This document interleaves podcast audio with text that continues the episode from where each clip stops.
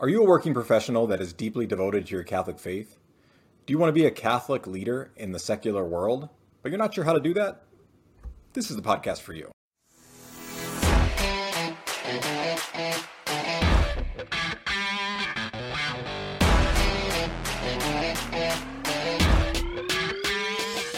Welcome to Serious Catholic Leadership, the place where you can come for clear answers and straightforward advice on all topics related to working for the Catholic Church.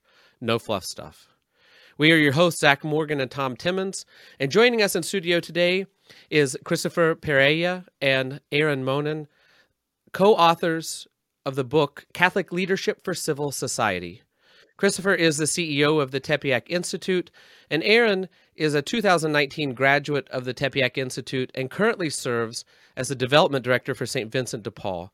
So thank you both for joining us today. Your book that you wrote, uh, you start right off the bat with some with some awesome stuff. The chapter one is called "Don't Leave, Lead," and then we go right into chapter two where two where you talk about what leadership really looks like, authentic leadership. So um, I think that'd be a great place for us to start today when you guys were sitting down and talking about this, what made you feel that that's a very interesting, it's a very pointed topic. Don't leave, lead. What brought you to that being the def, the title of your first chapter and why you started with that topic? Perhaps this is because Zach and Thomas, when we first started, or when the first notions or thoughts, ideas for the book uh, started coming into um, being, the just freshing our minds, uh, recent or mo- most recent uh, sex abuse scandal in Philadelphia had taken place. And as many of you gentlemen, uh, I'm sure painfully remember, uh, the laity around the, the country, in the United States, were just devastated to, to see yet another horrendous uh, series of cases of, of sex abuse in the church and I know, at least in the circles where I uh, live, breathe, and work, that many people were discouraged, and so many Catholics actually just turned their backs on the church, on their faith. Um, so, so we thought that would be a good starting point to to reach those people who had felt so disheartened by uh, all of the chaos in the church. But then we expanded and we went on and, and talked about the the the reality that uh, scandal is not new to the church, unfortunately, because it is a church made up of saints and sinners, right? And while we have always had the guarantee of the infallibility of the teaching of the church, we've never had a guarantee on infallibility on the moral uh, conduct of the hierarchy or, or, or, or leaders of the church. And then the book goes on to, to explain that there are not only problems in the church, but obviously outside the church. And if all of these things have taken place, it is at least in part due to the fact that we, the laity, have neglected, neglected to step up and lead and take take on our leadership roles, those leadership roles that God has prepared for us, and, have, in many instances, just left it all up to the clergy and the hierarchy of the church to uh, to be the Catholic leaders in society when that was never the, the, the plan. That was never meant to be. The laity are the largest percentage of the body of the church. We must all also be leaders within and outside the church. Well, and it's great because you go on um, in that second chapter you know you you define leadership for others and it says here i'm quoting from your book we subscribe to the virtuous leader in leadership institute's definition of leader someone who accomplishes great things by bringing out the greatness in others and you know we talk often that we can't give what we don't have so even though you know we're talking about civil society when we receive christ when we participate in the sacramental life of the church it enables us not only to bring the greatness out in other people, but to do so in in almost more of a um, uh, sacramental way. So, would would you speak to that? How you see leadership being played out in the civil world by Catholic leaders, especially in, in their ability to bring out greatness in others? Absolutely. We we are convinced, Erin and I, and I'm to let Erin uh, chime in in a second, that we have been getting it wrong for a long time. The lay the laity has been getting it wrong when it comes to Catholic leadership. Because many times, many instances, and I'm sure you gentlemen are, are aware of this, when a lay Catholic person has an experience of encounter or re-encounter with Christ, maybe it was a retreat, maybe it was some other experience, they're so fired up for the faith. What do they do? They want to find their place in the church, and they immediately go back to the parish and sign up for every ministry that they possibly can or maybe at the diocesan level. And sometimes we set up a tent and camp at the parish. I always give this example. But is that truly our vocation as laity to spend all our day, all our time at the at the parish? We think not. We think that we absolutely must be involved with our parish community, diocesan community as well. We must be supportive to our pastors and be ready to serve there. But our true field of mission as lay people people should be the world. And if God has blessed us with a professional career, then that's because that should be where we should we are becoming ambassadors of Christ, ambassadors of the gospel. Yeah, Cristofer put it so well. And honestly, the only things that I would add to that are the Catholic laity have a major opportunity in front of them to reach the corners of the world that our bishops, priests, nuns, sisters, any religious cannot reach. Such a powerful impact and opportunity specifically called us into this. So that's what I'm so excited that about for writing this book is that we finally have something that's compact and practical to share with the laity that yes, you can take your faith into civil and secular society and make a large impact.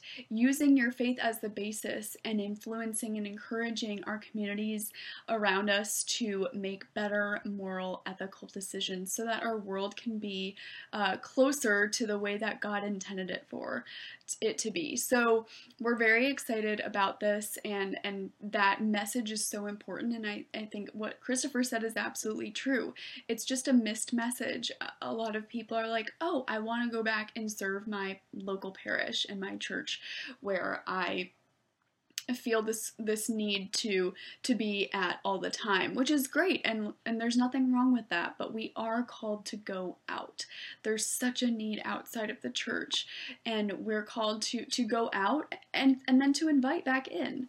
Um, so that's that's kind of what i would I would add to that is is just that that notion of we as the laity have such a powerful message to share in the corners of the world where others cannot reach. So, uh, we have set before us a great mission, and Cristofer and I just wanted to be instruments in getting that mission and that message to as many people as possible.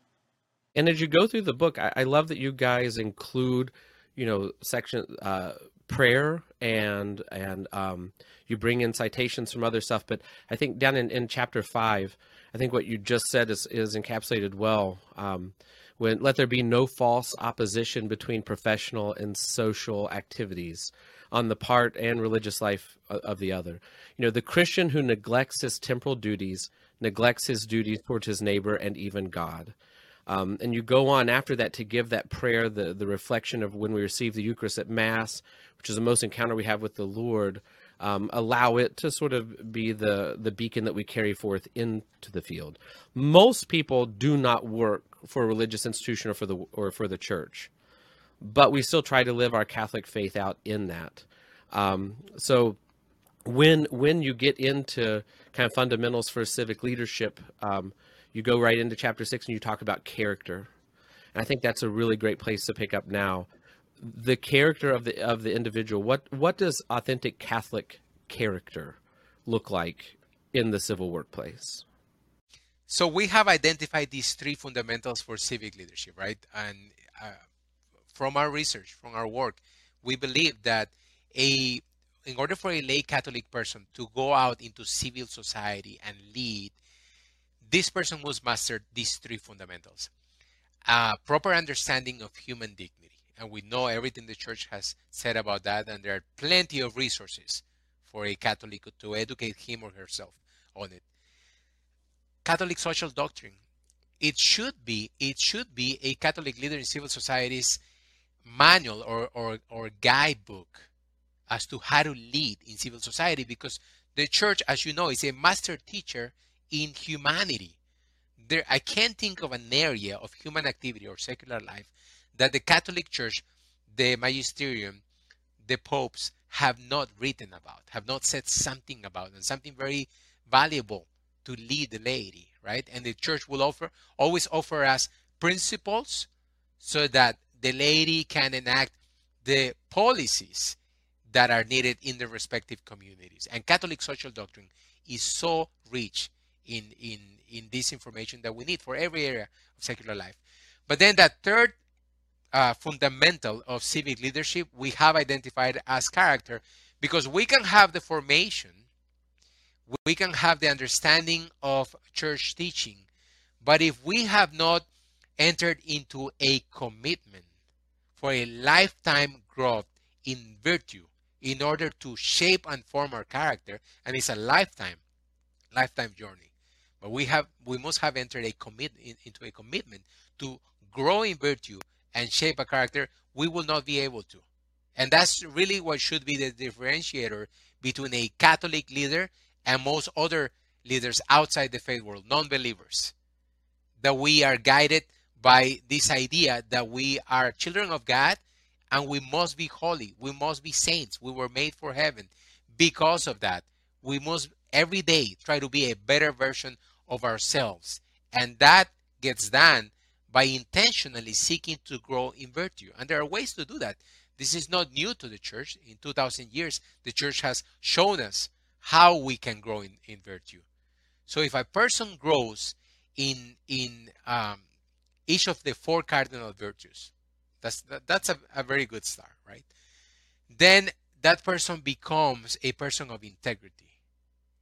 If that person then wants to go on and be a leader, a Catholic leader in civil society, uh, there are two other virtues that we have uh, learned that are the virtues that are proper to the laity, and those are humility and magnanimity and and this is this is very close to uh, the work of somebody we admire very much, Alexander Havard, uh, the writer of Virtuous Leadership. Not, I don't know if you're familiar with his work, but um, he has done the research to see exactly what are the virtues that a leader uh, displays, and he has gone back in history and looked at all of those true leaders that we admire, and magnanimity and humility, humility are really those virtues that every Catholic leader in civil society must be able to grow in in order to lead others to greatness.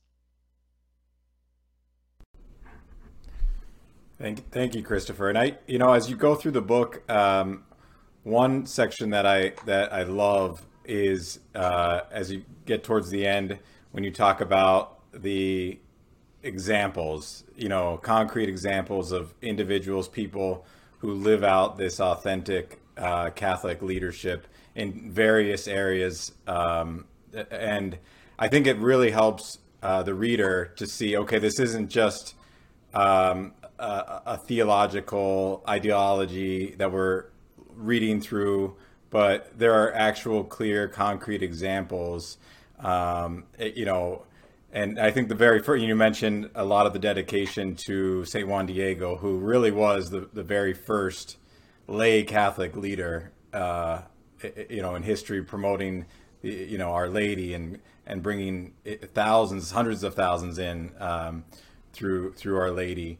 Um, but Erin, maybe if you just want to highlight some of those uh, examples uh, that we find and read in the book uh, and and how they really uh, brought in uh, a, a, a, Catholic uh, leadership perspective into just everyday life into their into their workplace.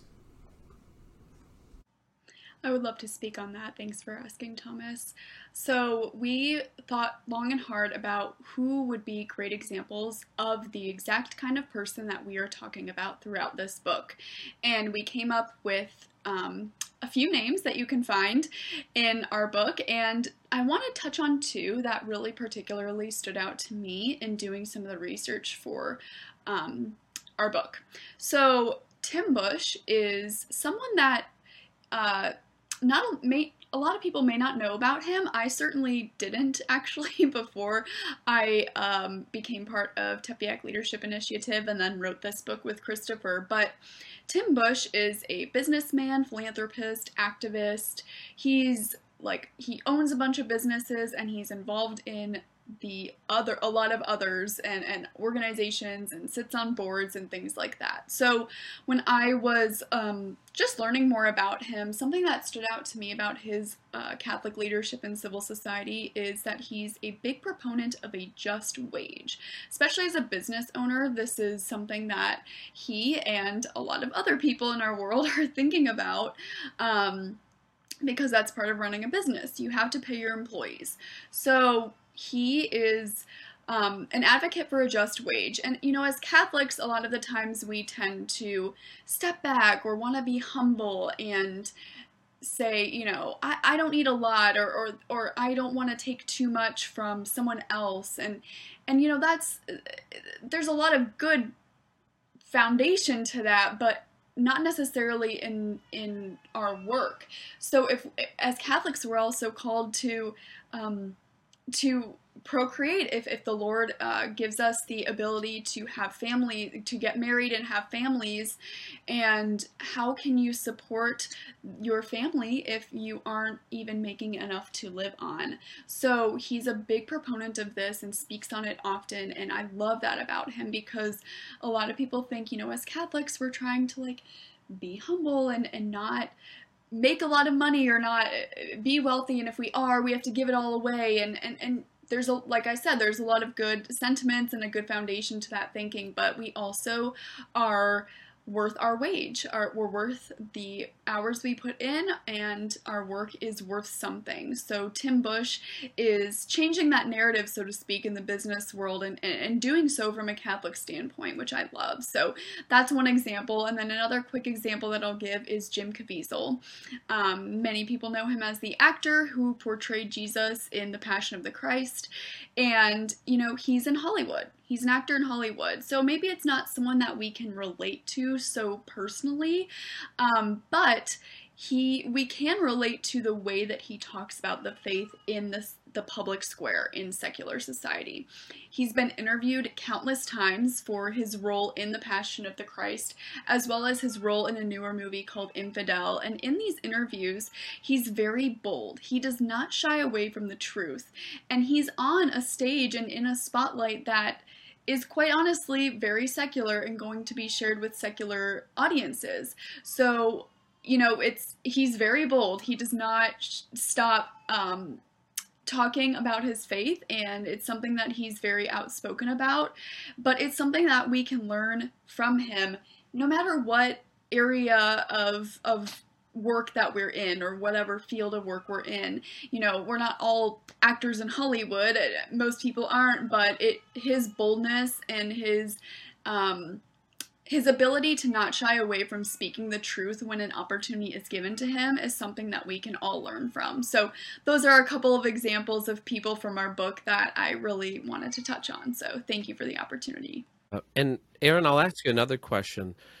Um, when we find these people who are who are such bold examples of their Catholic faith in their um, in their secular role, one way, you know, I said earlier, most people don't work for the church or work for a nonprofit, but a lot of people have an opportunity to participate in a way that that often I think oftentimes I don't think that they think of, and you address this very particularly in your book and very practically, I'll say that board membership, board leadership you know um, when so i would like to ask you especially in your current role of development director you know when when you think of a diverse board you don't just because it's for a church you don't necessarily think of a bunch of theologians sitting around a table.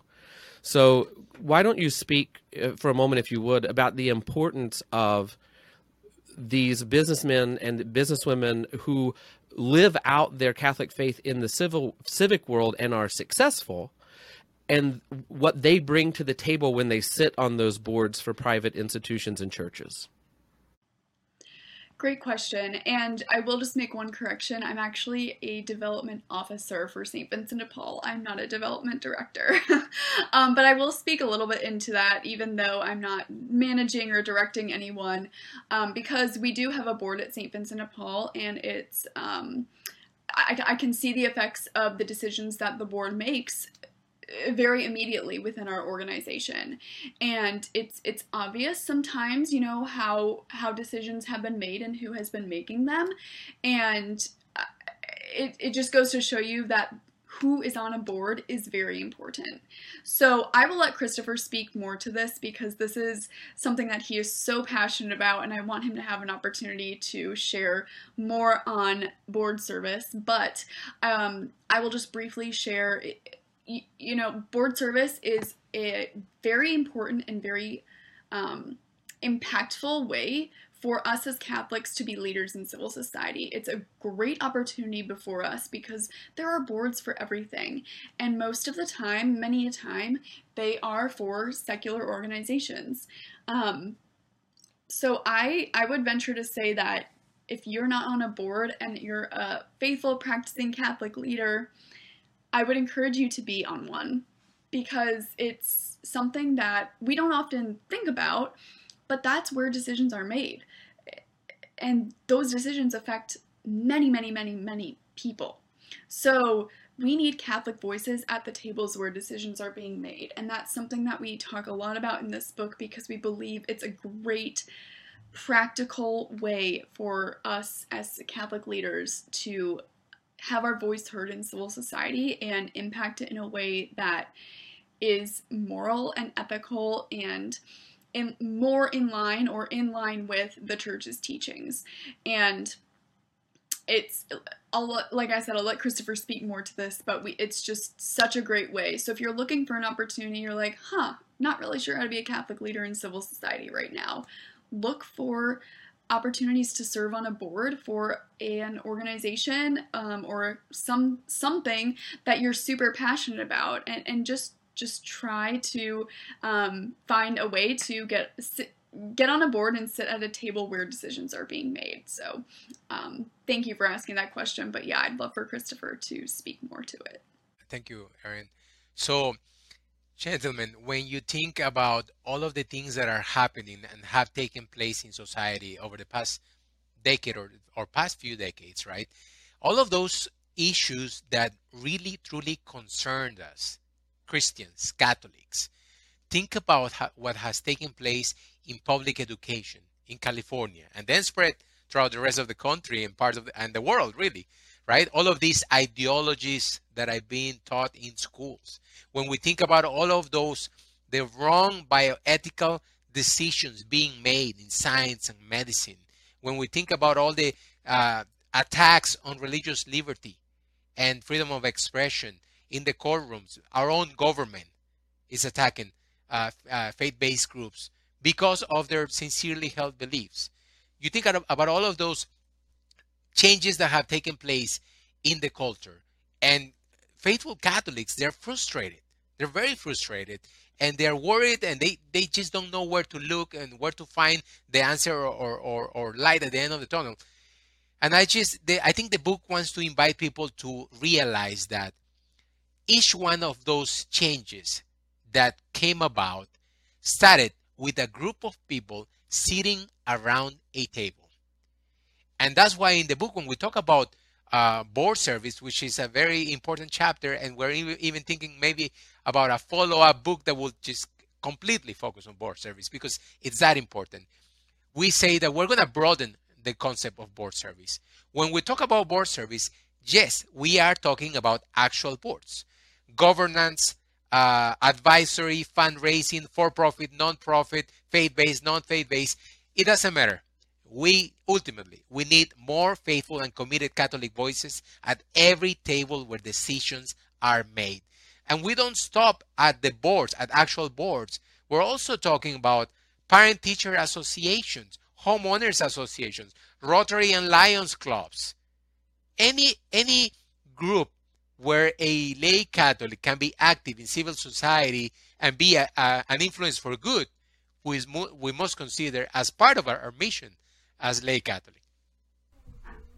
That's that's absolutely true. I mean, it, when I think about um, you think about uh, sometimes the country as a whole and your impact on things such as the presidential election. I I mean, really, each individual has a duty uh, to vote, but the overall impact is almost nothing. But where they can really have their impact is a lot of times on these smaller uh, organizations, like you said, the homeowners associations, uh, local government. I mean, that's where individuals can really start to make some uh, powerful, you know, impactful change for the better. Um, and as you, you, wrap up your book in the in the last chapter, uh, chapter 15, I think it's the perfect way to tie it all in and and close out the book. You talk about um, your identity and purpose. And if I could just read the opening line of that paragraph uh, Catholic leadership for civil society should ultimately be about holiness. It is about sanctifying ourselves by sanctifying the world around us.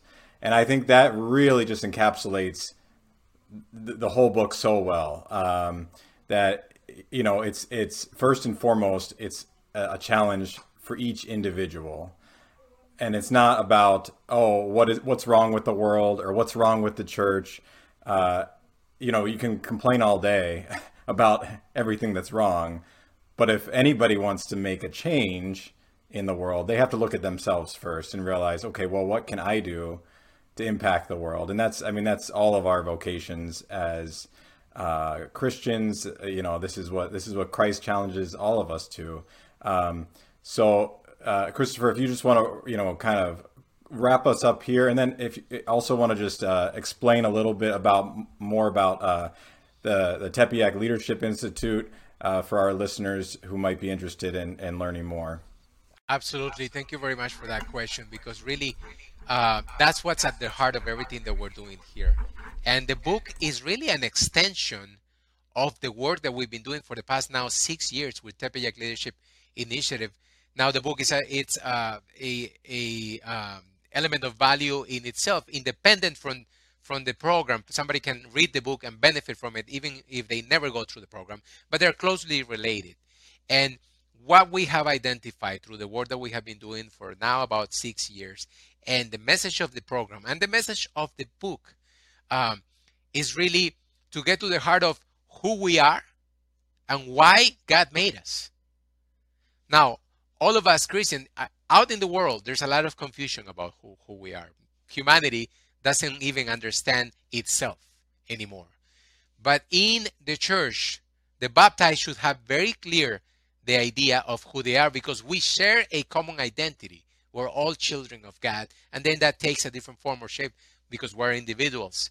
We have that identity. From that identity flows our purpose in life.